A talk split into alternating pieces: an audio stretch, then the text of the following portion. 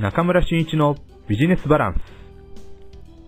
ビジネスバランス研究所の中村俊一です。今回のエピソードも知的資産マネジメントになります。どうぞよろしくお願いします。と、その前に1件だけご案内させてください。7月26日に福岡市でビジネス交配会というイベントを行う予定です。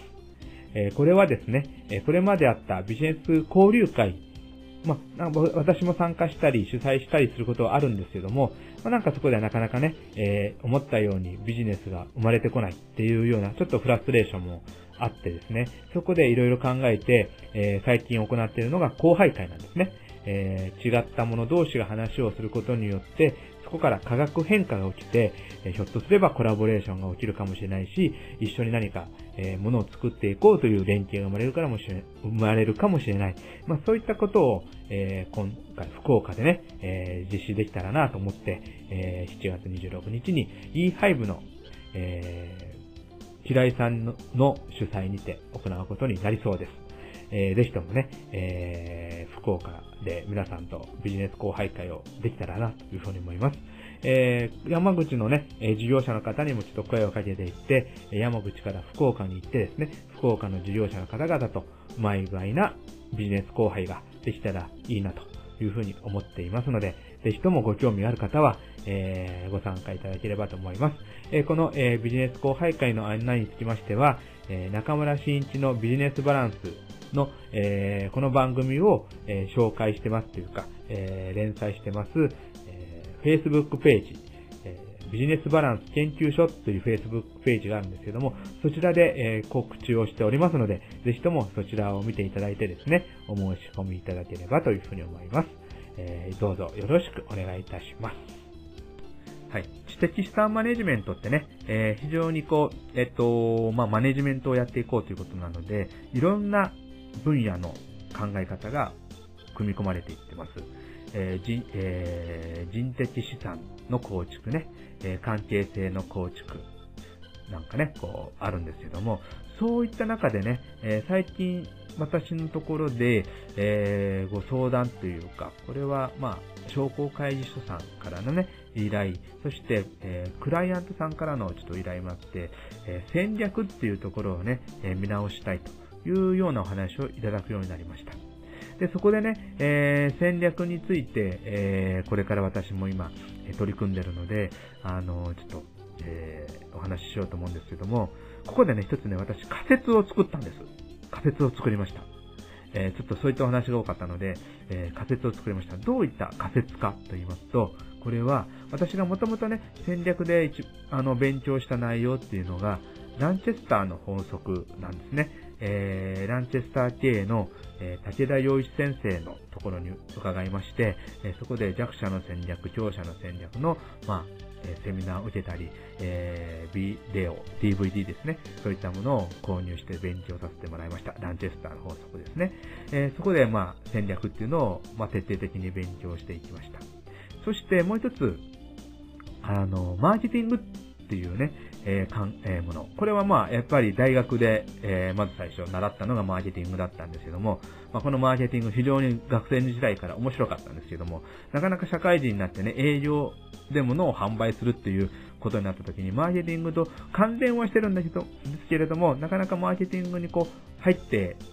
いく頭をマーケティングだっていう形に持っていくことがちょっとできなかったので、え、なんとなくマーケティングをやっていったなというような時代が、えサラリーマン時代にありました。ただやっぱりマーケティングっていうのはね、非常に面白いっていうふうに思ってまして、これは、その今のこの会社、えー、山口総合研究所を作ってから、え、特にマーケティングの勉強をし直しました。まあ、これはね、一つのきっかけは、あの、まあ、山口大学の新事業創造論という、えー、授業の非常勤講師をすることになって、まあ、学生にね、えー、ビジネスプランを作ってもらうという授業だったんですが、その講師になったことが一つのきっかけ。そしてもう一つは、えー、当時企業支援をやっていた関係で、あの、事業計画を作ることがね、こう増えてきました。そして、あの、宇部商工会議所や他の、まあ、あの、商工会所からの依頼もあって、企業塾ってね、創業するための、えー、セミナーや塾があるんですけども、まあ、その講師、また塾長をね、務めさせていただくことが増えまして、はりそこでもね、事業計画を作らなければいけない。という、まあ、こういうね、指導する中で、どうしてもマーケティングは切っても切り離せないような状況になりました。まあ、ですので、徹底的にね、まあ、マーケティングを、え勉強してきました。で、あの、まあ、ここではね、えー、っと、実践的なこと、理論的なこと、そしてやっぱり学術的なことも勉強しなければいけないなと思って、えー、マーケティングと、えー、ブランディングを兼ね合わせて勉強しようと思ってね、えいろんな書籍をこう、読んでいったりする中で、ある、え一つの、あの、学会、学術会ですね、学会に、え巡り合いました。それが、え日本消費者行動研究学会という学会で、えそこの学術院にも、え論文を書いてね、えなる論文というかね、論文義務みたいなものを書いて、え提出することによって、にあの、一応、加入をね、もう、あの、入会か、入会を、えー、許可されまして、え、日本消費者行動研究学会の学術院にもなりましてね、そこでマーケティングをまた勉強し直しました。で、今、その、先ほどの申しました、ランチェスター経営の弱者の戦略、強者の戦略と、このマーケティングをまず組み合わせる。いわゆるかけるんですね。かけて、そして何か生み出せないかな。それを一つのメソッドとして、えー、事業者の皆様に、えー、ご指導できないかなっていうことを考えて、今仮説を立てて、今取り組んでいるのが、今現状のことです。で、今ね、一応僕の中では、メソッドの答えが、えー、ランチェスターの法則かける、えー、マーケティングイコール知的資産マネジメントと。まあなんか結局僕がこのビジネスバランスで話している内容に無理やり持っていってはしまいますが、このね、えっ、ー、と、掛け算を、組み合わせ算を一つのメソッドとして、えー、事業者の皆様にご指導させていただこうということで、一つの今体系化を、えー、進んでいってます。まあ、ある意味これはランチェスターということで言うと学んだことを真似ていってます。そして、マーケティングは、これはもう学術的に、えー、ね、えフィリップ・コトラー先生の、えー、マーケティング論なんかも勉強させてもらいながら、えー、そういったものを、えベースにしながら、アウトプットとしては知的資産マネジメント、えこれもドラッカーのね、マネジメント理論なんか少しね、真似させていただきながら、その3つの組み合わせによって、自分の中村真一ビジネスバランスの、えー、一つの手張りですね、えー、も含めたオリジナルな手法として今まとめていってということになります。おそらくね、え、今ちょっと実際にそういったことをや、今、なぜ、こう、この仮説をまで立ててまとめていってるかというと、実はね、今10月からそういったセミナーをやってほしいというちょっとご依頼があったので、急遽ね、まあ一生懸命こう勉強してまとめて整理していってるんですけど、10月から4回シリーズのね、セミナーが始まると思います。まあ、ですので、えー、その4月、あ10月に、えー、標準を合わせて今作っていってるんですが、その時、この仮説、まだ仮説状態かもしれませんけれども、その理論を、え、発表していって、一つはそこでね、ワークシートをもうこしらえていってですね、参加者の、受講者の方々と、そのワークシートを片付けていただきながら、自分の会社の、え、戦略とマーケティングが、え、整って、そしてそれがそのまま、え、その会社の知的資産マネジメント、いわゆる知的資産になりますよ、というようなゴールにしていきたいというふうに今考えて準備していっています。まあ、ぜひともね、え期待をしていただきたいなというふうに思います。そしてね、え、もう一つね、面白いことを今やろうとしています。このマーケティングをね、やっていくとね、えー、マーケティングの考え方に、マーケティング1.0、マーケティング2.0、そしてマーケティング3.0という考え方があります。ね、マーケティング1.0っていうのは、まあ、基本的なあの、マーケティングミックスを意識した商品、製品ですね。それと価格、そして、えー、プロモーション、えー、広告ですね。そして、えー、場所、プレイス、えどこでやるのか。まあ、そういったこの4つのね、え分野をうまく組み合わせていって、え売り上げを作っていこう、えー開始え販売を上げていこうというような考え方が、マーケティング1.0の考え方で、まあ、大半はこれをベースね、皆さん取り組んでおられると思います。そして、マーケティング2.0っていうのは、そこにセグメントっていうものが入ってきます。えー、そこには、まセグメント、えー、顧客、ね、ターゲットは誰なのとかね、えー、どういった層に、えそのマーケティングミックスを仕掛けていくのまあ、そういった差別化をね、すごく意識した、え、展開っていうのがマーケティング2.0になります。でそしてね、えー、っと、マーケティング3.0っていうのは、まあ、ソーシャルマーケティングとも、まあ、言われるんですけども、まあ、差別化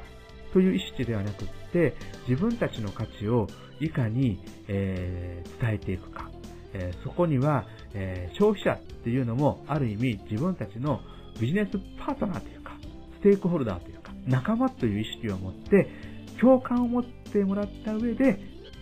ビジネスを発展させていこうというマーケティングの考え方なんですね。これ非常に深いと思います。だからね、ソーシャルメディア、いわゆる Facebook がこれだけね、えー、利用価値が高いのも、そういったソーシャルマーケティング、マーケティング3.0という考え方がリンクしているので、非常にね、いいと僕も考えてまして、今、このソーシャルマーケティングをね、えー、力入れてお話ししてるんですけども、この、えー、マーケティング2.0とマーケティング3.0、ま、ソーシャルマーケティングの、え共通項というのは、誰とかね、客層とかセグメント、ここが非常に重要で、それをどう見つけていくかっていうのが、えー、ね、このビジネスをうまく展開させていくための重要なものになってきます。で、そのターゲットなり、セグメントであり、客層であり、そういったものを何かしらね、こう、うまくつかめる方法がないのか、そういった情報をうまく収集する方法がないのかっていうのをずっと考えてました。で、ふとね、えっと、6年前にそれに気がついて、えー、4年前ぐらいからね、こあの、ちょっとあ、ある意味、これも仮説ではなりますけども、体系化していって、えー、自分でぜひともこのセミナーやりたいなっていうふうにね、こう、自分の、あの中に蓄えているというかね、えー、いつかはやりたいなっていうものがありました。それは何かと言いますと、これはですね、本屋さんを活用したマーケティングなんです。で、私はですね、あの、結構多くの方からいろんなアイデアが出てくるねとか、えー、いろんなことをよく知っているねとか、なんでそんなにトレンドに強いのって言われるんですけども、その一つの理由は、僕毎週1回は必ず本屋さんに行って、本を買いに行くこともありますが、本屋さんの中でいろんなリサーチをしてるんです。だいたい20分ぐらい、ぐらいかけてね、リサーチをしてるんです。だいたい本屋でリサーチをしたらなんとなくね、これからの傾向が見えてきます。で、これをまた自分の中で整理をしていって、セミナーや、こういったポドキャストや、えー、Facebook やブログなんかで公開をしていってるんですね。で、この今まで本屋さんで僕が得ていた情報ややり方っていうのを形にして、ぜひともね、えー、私の、えー、クライアントの方々、そして私に興味を持ってもらった、共感を持っていただいているビジネスの、えー、ね、え仲間にぜひとも知ってもらいたいと思って、これを、えセミナーというかワークショップというかね、そういった形で展開したいなと思ってました。それがね、8月8日、末広がりのね、日にですね、実際に、え本屋さんを活用したセミナーという形で、え実践させていただくことが決まりました。ぜひともね、え山口でやるセミナーなんですけども、え参加をしていただきたいなというふうに思いますし、またこれがね、好評だったら、えまた私のビジネスの範囲である、え広島、福岡、そして場合によっては東京なんかでもね、えこの本屋さんを活用したビジネスセミナーをやっていきたいなというふうに思っています。ぜひともね、えー、その内容については、これから Facebook やまたこのポッドキャストでも配信していきたいと思いますので、ぜひとも興味を持ってお待ちいただければと思います。まあ、今回はこういった内容で終わりたいと思います。ぜひとも次回皆さんとお会いしたいと思います。よろしくお願いします。